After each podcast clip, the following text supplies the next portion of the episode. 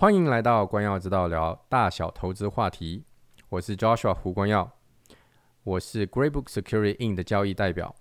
我和专家在此 Podcast 或讲座里表达的意见和陈述，纯属我们的，并不一定反映 Greybook Security In 的意见。同时，请大家免费开通关耀之道线上课堂，来索取呃完整的讲座与其他更多的讲座。丸子可以在账目介绍里取得。大家好，欢迎来到这一周的关耀之道啊每周专家系列讲座。我是胡光耀 Joshua 胡光耀，高博房地产私募基金的啊执行董事。那高博房地产私募基金是一家地产开发的资产管理公司啊。到目前为止，我们总共呃投出去了呃十四亿客人的本金，服务了大概七千多位投资家庭哈。那我自己的部门呢？是东亚部，呃，那我们的这一个部门，呃，服务了大概是一千多个家庭，啊，总共投出去八十几个项目哈，到呃目前呢，大概还有五六十几个项目正在进行的，呃，预测呃完成的这个总价值在一百九十亿，所以是其实是相当，呃，在多伦多，在加拿大也算是非常非常大的一家公司了。去年一年，啊，我们。的这个房地产的销售哈，房子大概有十几亿的这个加币。那么今年其实不少项目有一些结束了，呃，这个呃连着本金呢回来大概会有三亿多啊。同时呢，今年还有新的项目哈。那过去的几周呢，我介绍了一些我们的项目，嗯，其实都满了。那下一个项目呢，大概会在两周后，呃，到时候也会呃发给大家。呃，我们来这个再回顾一下哈，那呃以往的一些呃讲座，我看看在这边啊，这个 OK，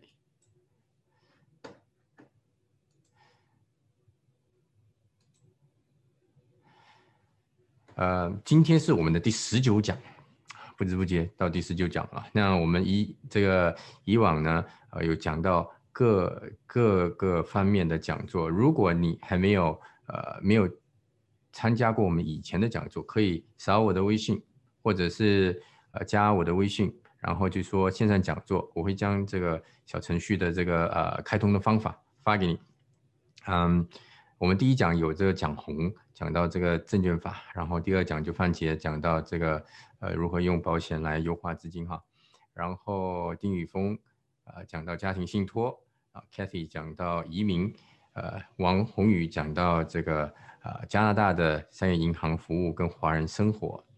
然后我们也有 Michael、Joe 跟 David 讲到多伦多的这个地区分析，Stan 讲到换汇，然后呃我就分享了多户型呃项目，然后 Joanna 谈到一些一个一个法律的服务哈，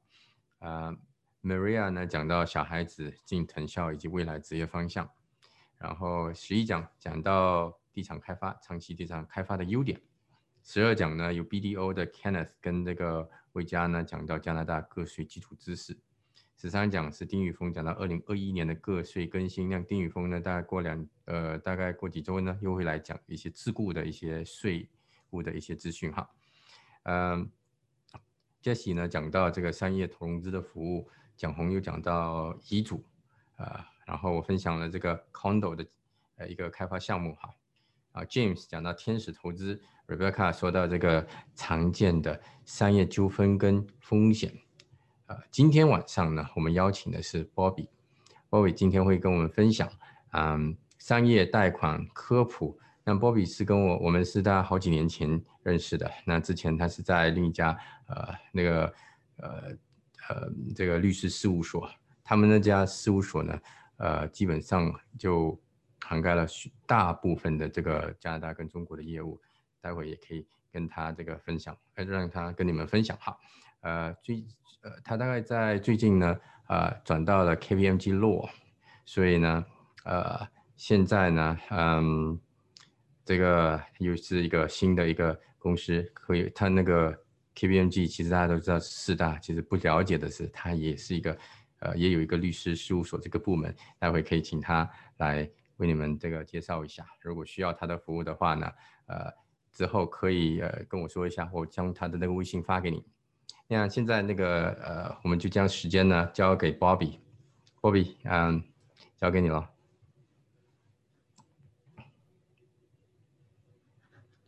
我稍学一下。好，啊看得到吗？听得到吗？可以，可以，没问题。啊，perfect。嗯，好，非常好。OK，呃，大家好啊啊，谢谢那个 Joshua 的介绍哈。啊，我名字叫 Bobby 啊，Bobby 王啊，王海贝啊，我是多伦多啊毕马威 KPMG Law 的一个啊律师啊。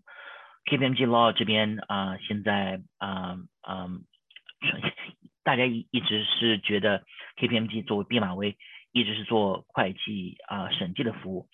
其实呢，嗯啊，这是当然包括那两样主要的，但是最近两年呢，KPMG 毕马威已经开始了做了。商务法律的啊服务，这就为什么我现在啊也会嗯加盟嗯毕马威，然后呢在这儿啊提供这个商务法律的啊服务。那么今天呢，通过那个 Joshua 的啊邀请啊，我想跟大家讲一下那个商务贷款的加拿大商务贷款的一些事。那么啊，我自己是个律师，我做商务贷款的法律也做了真的。十几年了，所以啊这一块东西呢也见了不少，所以说想跟大家分享一下。那么，嗯，我没有准备太多的 slides，但是呢，我呃准备了一个小小的一个 notes，所以说我就跟大家就是分享一下我的 screen。那么至少大家能看一下啊这个几个重要的几点的东西。嗯，首先呢，先解释一下什么什么叫商务贷款。嗯。商务贷款啊，顾名思义，其实就是啊，银行以及一些非银行的金融机构啊，贷款给那个啊商啊各种的商务的机构啊，什什么概念？是不是一般来说不是代表呃贷给个人，而是代表贷给一个公司？那么而且呢，嗯，这个商务贷款呢，它跟个人贷款。区别还是还是有很大的区别的，而且所所需要的一些抵押物啊什么都不太一样。这就为什么大多数人呢，其实对商务贷款并不是很了解，因为因为一般加拿大你也知道啊，百分之八十的都是一些中小型的企业。那么一般中小型的企业呢，他们贷款一般都不会超过很大的数量。嗯，所以比如说啊，你平常啊去。认识的一些商店呐，认识的一些饭店呢，他们银行肯定是会贷款的，但是他们贷款也也最多也就是几百万，然后用他们的房子抵押而已。但是真正的商务贷款呢，那就不一样了啊，那就会有很多的啊啊抵押物，而且呢，就是贷款的数额会大了很多。那么，嗯，那么还还有些该说的，你说啊，商务贷款啊，有几种不同的商务贷款。咱们看的最多的呢，就一个所谓的 revolver，嗯，revolver 其实就是一个活期的一个贷款的一个方式方法，就好像就好像个人用的信用卡一样，你什么时候用了你可以借，但是你什么时候你你也可以什么时候去还，完了之后你可以再借，但是呢，它总归有个最高的数额。那么啊，跟个人一样，公司其实都有这个需要的，因为啊。公每个公司的现金流每个月都不一样，有有有淡季也有旺季，所以说在淡季的时候，往往就需要这个银行的这个 revolver 来帮你付一些账单呐，来帮你付工资啊等等等等。所以呢，啊这种 revolver 这种 facility 对啊商务啊客户来说呢，其实是非常重要的。还有一些呢是 term loan，什么概念呢？就好像在跟那个个人贷款相比一下，就好像一个一个有。有一个呃固定的那个那个期限的一个贷款一样，大多数公司呢借这种 term loan 呢是用来，比如说用来买东西，或者说用来贷款买另外一个买另外一个资产或买另外一个公司啊，因为他们知道要买这个资产要花多少钱，那么这个多少钱啊要需要多少时候才能把这个钱给还回来，所以大家心里面在还没贷款之前呢。就已经知道要贷多少钱，需要多少时间才能把这个钱给贷回去，呃，还回去。所以说呢，这就会产生这么一个 term loan 的这么一个概念。那么银行呢，为了保护自己呢，就是往往会啊贷款给公司呢，就就就会做一个 demand loan。什么概念呢？demand loan 就是银行有权随时跟啊客户说，对不起啊，我现在对你这个还债的啊能力有点怀疑，所以说我现在就想把我的钱给收回来，你现在就得把把我的钱给还回来。就说听上去很过分，但是呢，往往银行有这个权利来这么做。所以说，嗯，任何客户如果想跟那个贷款人呃那个那个银行啊签约的话呢，这些文件必须要看清楚，因为因为这一点啊非常的非常的重要。嗯，那么银行贷款我说过了，有些是用来付日常费用的，有些是用来去用买公司的，有些呢就是用来啊啊，比如说啊跟银行啊嗯进入一些其他的延伸工具的一些一些啊合同。什么叫延伸工具呢？打个比方，嗯，如果是专门做进出口生意的，是吧？如果你专门做进出口生意，啊，你在这儿你赚的是加币，但是如果说你在国内买货物，啊，你要付的是人民币哈，或者要付的美金，那么那么就有一个嗯对外币的有个需要，那么呢，这个银行就会在你这个贷款合同之内之内呢，也帮你确定说在多少的啊数额之内，我是可以啊一直帮你把把这个啊你的加币换成。其他的外汇，然后呃，然后呢，不光是就是啊所谓的 spot rate，就是当天的价钱，它还可以给你算一个 forward rate。那么这呢就有些特殊的法律文件，说这些呢一般来说，如果有这种需要的话呢，也会在这个这个商务的贷款呃呃协议当中体现出来。OK，嗯，那么现在大家都问问就是，如果我想做商业贷款的话，我是不是只能去银行？嗯。其实不是，那么，嗯，因为，嗯，加拿大呢，嗯，中国有多少银行我真的不知道，但是加拿大呢，我们这儿啊有大家都知道所谓的五大银行、六大银行是吧？什么什么 TD 啊、RBC，这大家都是家喻户晓的。但是呢，其实在加拿大一共有八十三家银行，其中呢，很大部分的银行都是外国银行所控股的。打个比方，汇丰，汇丰银行其实。属于是英国银行，在加在加拿大呢，它也会有一个一个加拿大独资的一个子子子行，是吧？就是汇丰加拿大银行。那么啊，那么大家在国内都熟悉的一些中资的银行呢，其实，在加拿大也是有些是有子行，有些是有分行。打个比方哈，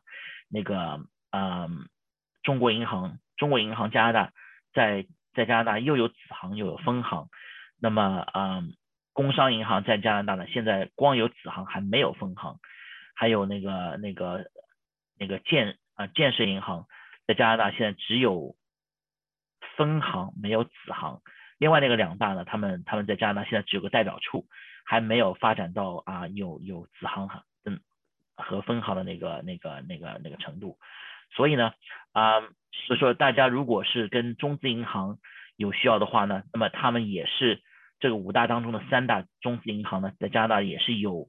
啊有法律的能力把贷款贷给啊一些商务贷款的，但是嗯除了银行之外，还有谁能做贷款呢？那么大家都是都知道所谓的 credit union 什么概念？信用社，信用社跟银行很大的区别就是，一般的信用社呢是嗯每个省政府管理的啊，银行呢是每个是是加拿大联邦管理的。所以他们的所谓的 regulator 不太一样，还有呢，就是联邦它还有一些所谓的 trust and loan company，啊，就是所谓的信托公司啊、贷款公司啊，这些信托公司、贷款公司呢，往往你去查的时候，你看得到，他们其实是各大银行的子公司，专门是管各大银行的那个所谓的 mortgage 的那些 loan 的。那么还有一些呢，就是跟银行、跟那个信用社一毛钱关系都没有。那么呢，就所谓的非银行金融机构。英文的缩写呢，就是 Non-Bank Financial Institution（NBFI）。那么 NBFI 呢，啊，其实它起了个很大的作用。他们的利率借出来利率往往要比传统的银行要高，因为你要明白，传统的银行一只手在你这儿拿到你的你呃那个存进去的钱，另外一只手能把这个同一笔钱啊啊借出去来来赚赚利息，是吧？但是呢。其他的那些非银行的那些 MBFI 呢，它其实不能这么干，所以说他们的钱都是有个来路，而不是从 deposit 那边过来。但是呢，他们同样可以以更高的利率呢，把他们的钱给借出去。往往呢，很多想借钱的客户呢，就是很多时候在银行那是借不出来的，因为银行借钱的那个那个那个条件，他们根本就达不到。弄到后来呢，只能往这些非银行的地方去借钱。那么大家其实也听说过啊，很多这些啊非银行借钱的地方，有些呢是是不需要任何啊东西抵押的，有些地方呢是需要什么东西都得抵押的，跟银行其实一样。啊啊，打个比方啊，大家报纸里面可能看到那个所谓的 bridging finance，最近啊就是有些问题的呢，他们也是这种嗯一种所谓的 investment fund，就是个 credit investment fund，什么概念呢？它就是做其实就是投资基金，但是呢一跟其他投资基金不同的是呢，它不是把自己的这个基金去买其他公司股份，而是把自己基金里面钱以高利贷的方式放出去。然后呢，从从这个高利贷拿到的利润呢，来给那个基金的那个拥有人来来做回报，OK，嗯，好了，那么现在我想再谈一下呢，就是啊商务贷款的一些啊法律的一种方式。刚才我稍微提一下了，就说有些贷款呢是啊没有抵押物的，有些贷款呢是有抵押物的。英文当中的所谓的没有抵押物就是 unsecured，啊有抵押物的呢就是所谓 secured。啊，其实大家啊对这个有抵押物的银行贷款，其实大家都应该听说过，啊嗯，就是最最普及的是吧？就是比如说啊，你去买个房子，那么你你你你银行借钱买房子，然后这个这个这个房子就是做抵押，是吧？但是啊，一般人往往不知道的是呢，就是其实 房子啊跟土地只不过是抵押物的一部分，其实呢。在加拿大有两大块的所谓的抵押物，一种是叫做 personal property，就说一种是叫啊 real property，那么所有的房地产呢都属于 real property，那么另一块这个 personal property 呢，它就是也也可以做抵押物，什么概念？就是任何非房地产的资产都是可以作为 personal property，都可以用出来做抵押。那你就要问了，我这怎么抵押？难道我这个银行账户？难道我？我我所拥有的那个车，难道我就要列单然后再抵押出去吗？那不是的，啊，因为呢，一般的银行呢，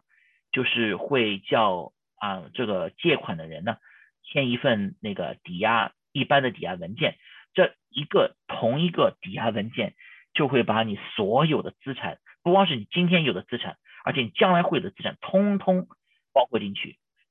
就所谓的所谓的 all present and future acquired 啊。personal property 通通包括进去，都变成了你的抵押物哈，那就所谓的这个那个啊啊一般啊抵押协议 general security agreement 是吧？那么嗯那银行贷款呢，就是如果数额不太大的话，比如说两百万加币以下，一般来说呢，一个银行就能搞定了。这种所谓的呃一家银行，然后是一个借款的人呢？那所谓的双边贷款就所谓的 bilateral loan agreement，那么这样呢就比较啊啊方便，因为你也知道就就是一对一。但是呢，如果啊哪个商家啊生意做大了，然后所需要的贷款数额就是马上膨胀的高的不得了，那可就不是一个银行所能一家所能能接受的这个这个风险程度。那么银行怎么来解决这个问题呢？它就有有两个解决方式，第一个呢就是所谓的 syndication，就是那个银团贷款，另外一个呢就是我的 club style。其实呢，club style 跟跟 syndication 概念都是一样，什么呢？就是一个银行同时贷款贷给同一个借款的一个人，但是呢，区别是 syndication 啊，往往是就是必须要用同一套的法律文件，然后呢，就说。从那个贷款人的角角度来说，他们就是就就会跟一个啊 syndication 的一个一个牵头的一个银行来做所有的谈判，说只要签一套文件就行了。但是呢，如果你是做 club style，就是有几个银行就要跟几个银行签一套分开的文件。所以说，如果我比如说你跟 RBC 借了钱，同时为了同样的原因也有跟 TD 借了钱，那么而且 RBC 跟 TD 同时都是，嗯啊知道他们两方都是同时借钱给你的，那么这种 club style 的啊银行贷款呢，就是啊法律文件就是更加更加的复杂。所以一般来说呢，都是用银团的方式来把大型的贷款贷给那个啊 business borrower 啊，这样的情况下呢，就发生的比较多。那么，那么，那大家就说了，那么，那么我现在去借银行借钱，那么一般来说呢，啊，数额的小的话，银行就是不会叫你去外面找律师，因为它银银行内部就有很多自己事先已经安排好的文件。只要你啊不跟他讨价还价，就是内他内部就叫你签几个字，填几个空格，那就 OK 了。但是，一旦你在银行借款是超过，比如说两百万，那所谓的贷款条件等等等等，就是每一家都不一样，case by case。在那样的情况下呢，银行自己会外外面找啊律师，也会同样的告诉这个 borrower 说，哎，对不起，你也得找律师，不但你自己要找律师，你要付这个律师费。包括我们这个银行的找的律师的律师费，你也必须得付。如果你是呃，你要么就同意，要么就是我们就不用谈了。这个借钱是我们就不能再做下去了。那么一般来说，到那个情况下呢，一般保尔都会都会去啊，按照这个方式方法呢，把这个生意给做下去。嗯，好，那咱们现在谈谈这个第四点。那么第四点其实就是啊，非常。啊，单纯的一个从法律角度来看这个贷款协议的一些文件哈，那么大家问题是贷款协议到底到底有些有些什么东西，是不是就是一个合同就通通搞定了？啊，这回答其实是完全不是的啊。那最基本的一个贷款协议就是我们英文所说的 credit agreement，这 credit agreement 不管是一个双边的贷款。或者是银团的贷款都会有一个很大的一个 credit agreement。credit agreement 就是啊贷款协议呢，少的有三四十页，啊大的有八九十页，就像本书一样。这也是为什么你往往会看到被接的律师来准备这些文件。为什么？因为他们这个难度是比较高的一点，而且呢，每个银行它都有自己不同的格式。以及自己不同的一些 lending criteria，所以说，就说除非你是跟这个银行打过交道很长时间了，你是不懂它的很多的需要跟要求，所以呢，嗯，嗯，像像打，呃比如说我吧，嗯，我就为这个加拿大的五大银行都做过这样的啊 credit agreement，那么那么还跟啊中资在加拿大的银行也做过 credit agreement，说。他们的一些要求，我心里面都有数，嗯，那么，那么除了这个 credit agreement 之后呢，还有一个就是我刚才所说过的基本抵押文件，就是 general security agreement。general security agreement 是什么概念呢？就是说，啊，这个文件 GSA 会把啊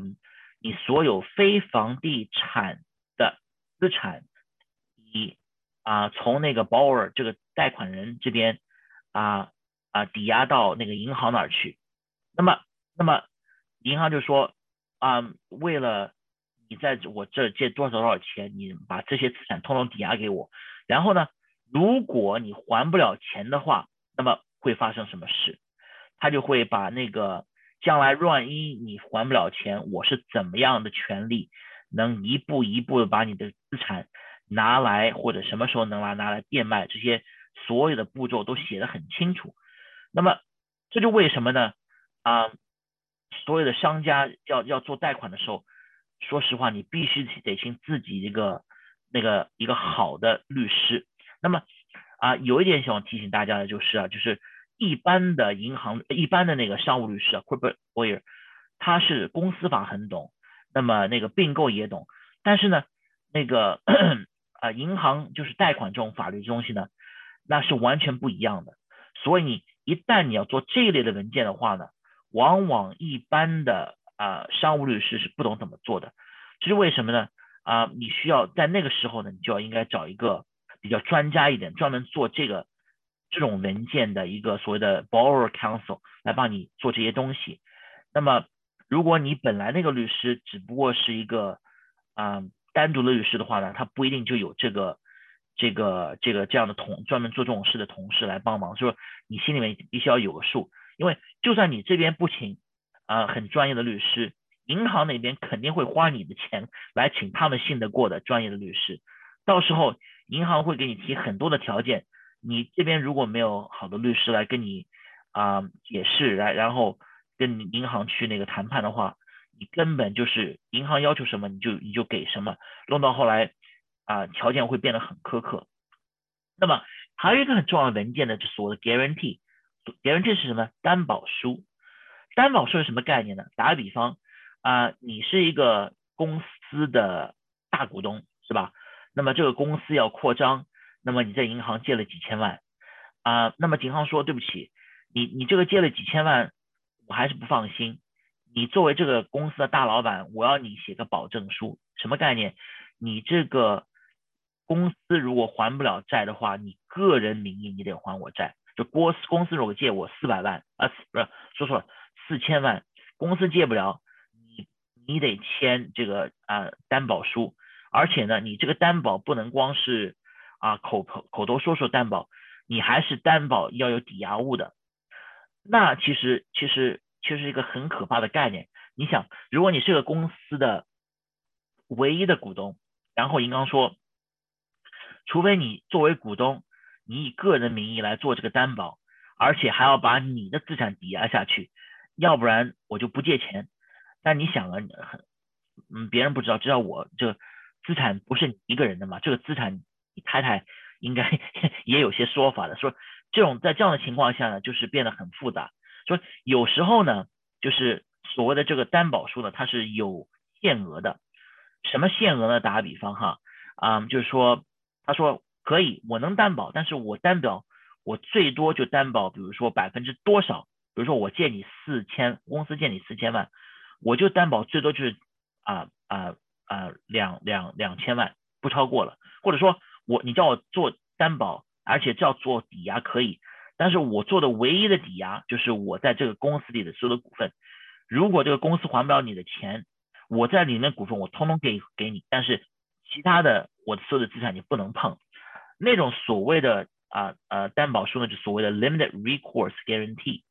说这一类的东西呢，其实。你会看了很多，特别是在那个 acquisition financing，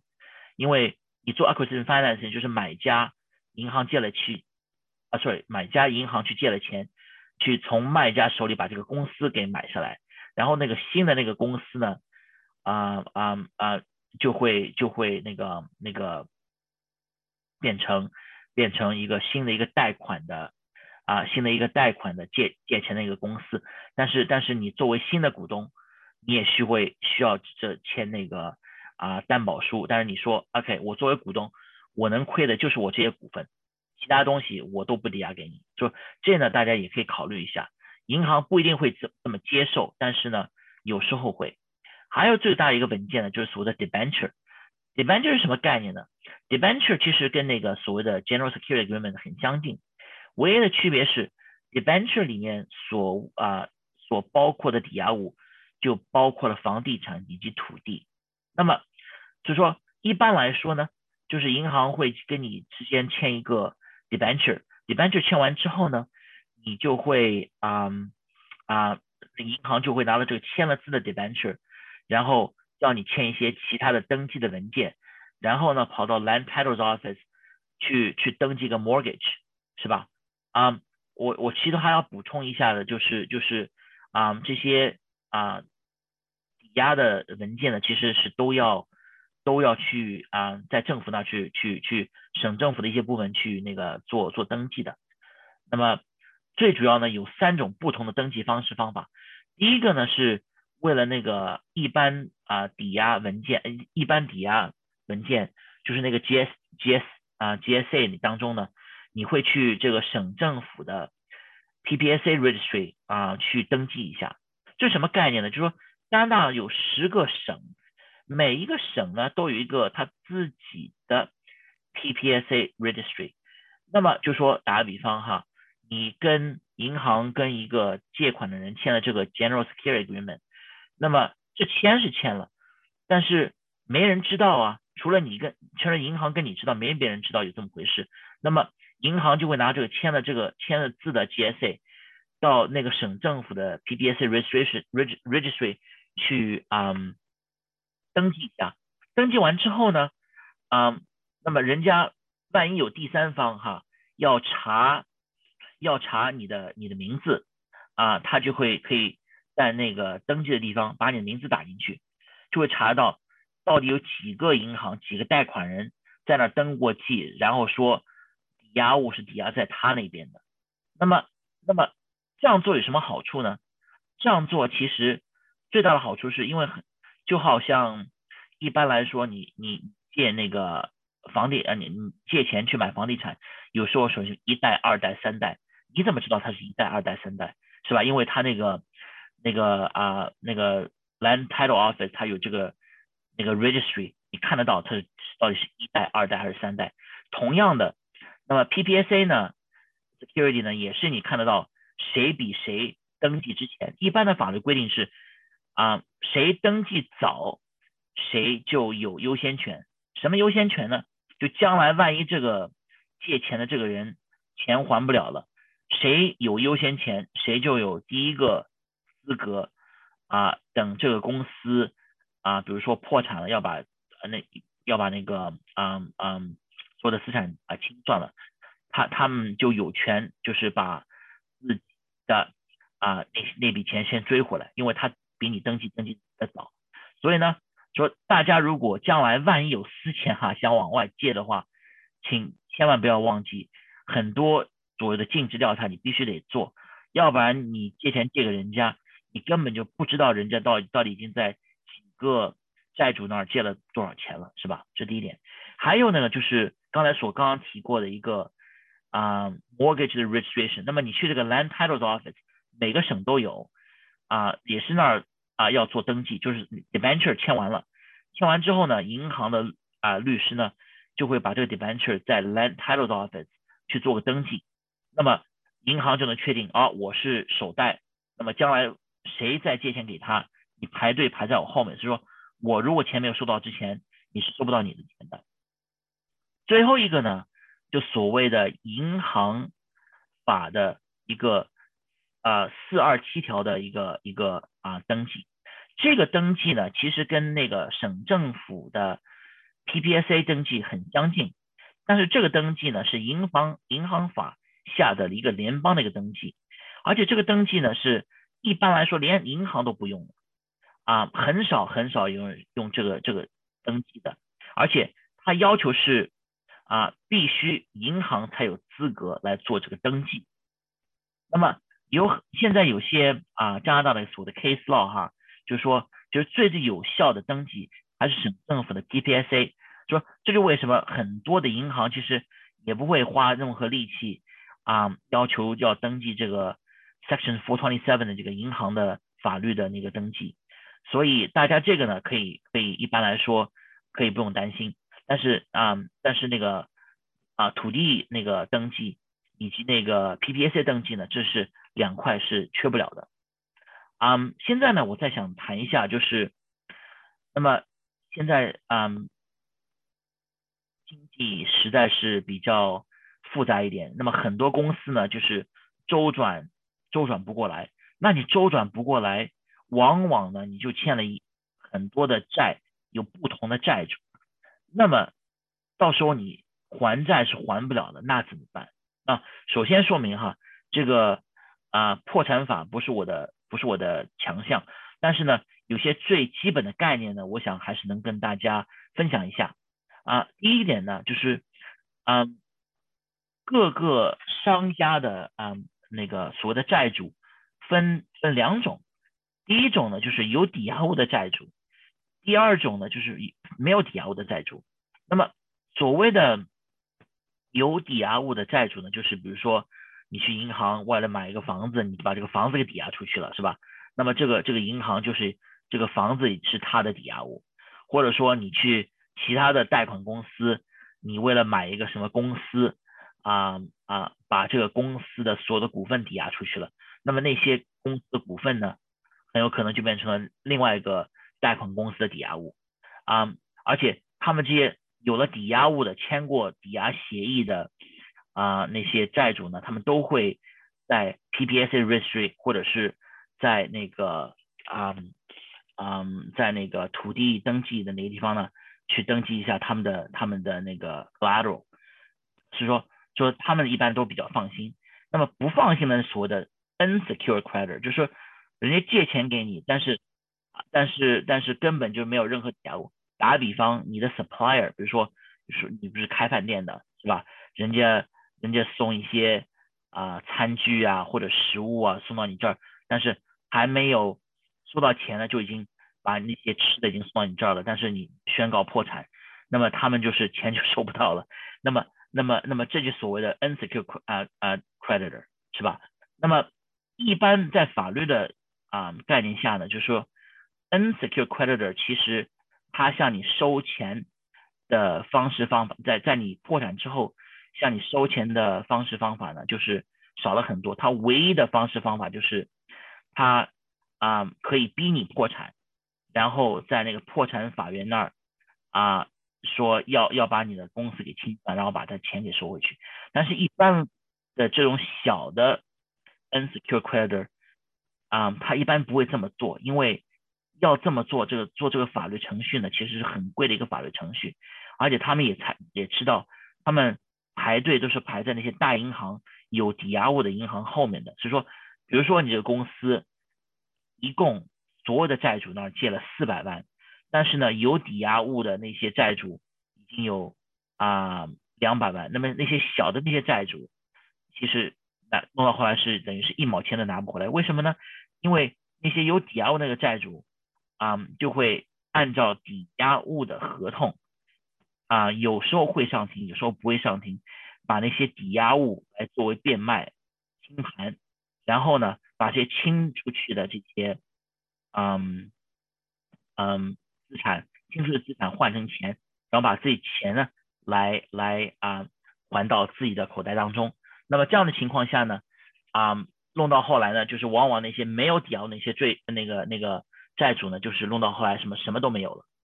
有一点我想跟大家啊呃说一下，就是刚才不是说了吗？那个做一个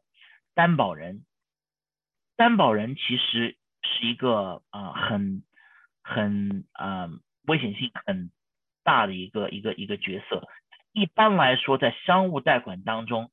所谓的担保人往往是一个担一个啊借款人的母公司或者子公司，因为他们的那个连关益呃利益是一致的，对不对？啊，而且不是个人，而且他们是是公司。那么，但是往往呢也会啊。比如说小一点的公司，只有一个大老板，只有一个大股东，这个大股东也会变成一个那个担保人。那么，那么一旦你这个担保了的这个企业破产，被逼着还钱，又还不了钱的话，或者说还只能还一部分的钱，那其余留下钱，你作为担保人，你一定得还。而且往往在担保协议当中呢，它会有一条是说。我你不但要还这个啊借钱人所欠的钱，而且我银行所花的所有的律师费以及其他的费用来追这笔贷款所欠的钱，你都要补给我。那么，那么有时候很多人就不服气，他说凭什么你花的律师费就要花在我头上？但是呢，最近也有一个比较新的一个 case law 在魁北克啊，他就是研究了这一点，而且。研究是确定的，就是说这个条款不但啊不但是啊完全是正确的，而且呢啊这个这个这个嗯那个怎么说那个 guarantor 就是提供担保的那个担保人呢，他没有资格说这个律师费我不付，但是有一点就说这个律师费必须要合理，因为在那个 case 包当中呢，他说那个。欠的钱才大概比如说四万，但是要追这个四万块钱的律师费就已经三万了。你想为了追四万块钱的贷款，你花三万块钱的律师费，那对一个担保人来说会是不可想象的。说在法律的审判下呢，他说律师费还是得付，但是呢，那个这个三万块律师费实在是太过分了，所以我们减减了大概三分之二。都说这就有一个合理的这么一个概念，但是归根结底就是作为担保人，你千万在签约做担保人之前要记住，这个责任是非常非常重的，而且不光是你要还欠的本金，而且其实有很多其他的费用都变得要还，所以说呢，啊，在做做任何公司担保人之前，一定要。嗯，考虑考虑细了才能做这件事。嗯，还有一点呢，就是啊，不知道嗯嗯现在是不是很通用？但是嗯嗯，在国内有些公司呢，以前也做过一些东西，所谓的所谓的内保外贷啊，概念呢就是说啊，你在嗯一个银行拿到了一个信用证。这个信用证呢，其实就是说什么概念呢？就是说，如果这个信用证是从一个银行开给另外一个银行，那么这个另外银行就是加拿大银行，那个加拿大银行就会呃就会，如果从你这个借债这个人这儿拿不到钱的话，就会问开这个信用证的银行说，OK 啊，他现在都欠了我，比如说一个月了啊，而且我们这儿规定信用证写好了，一个月之内不还钱。我也不用问理由，我就直接我就可以来找你开信用证的银行。那么这个开信用证的银行就只能按照这个信用证上所说的那个规矩来把所欠的钱啊啊发给那个那个加拿大的这个这个这这个银行来来还债啊。这种情况呢就是嗯比较少，但是这是另外一种加拿大银行能啊拿到一个等于是跟抵押物相近的一个。一个 security 来来来帮助他有更多的信心把这个贷款贷给那个啊啊那个 borrower，因为什么概念？等于是你借款人如果没有信用，但是我相信那个开信用证的那个银行的信用，就是为什么这个开信用证的这个银行它信用的程度呢非常的重要，要不然你开这个信用证我怎么会相信你呢？对不对？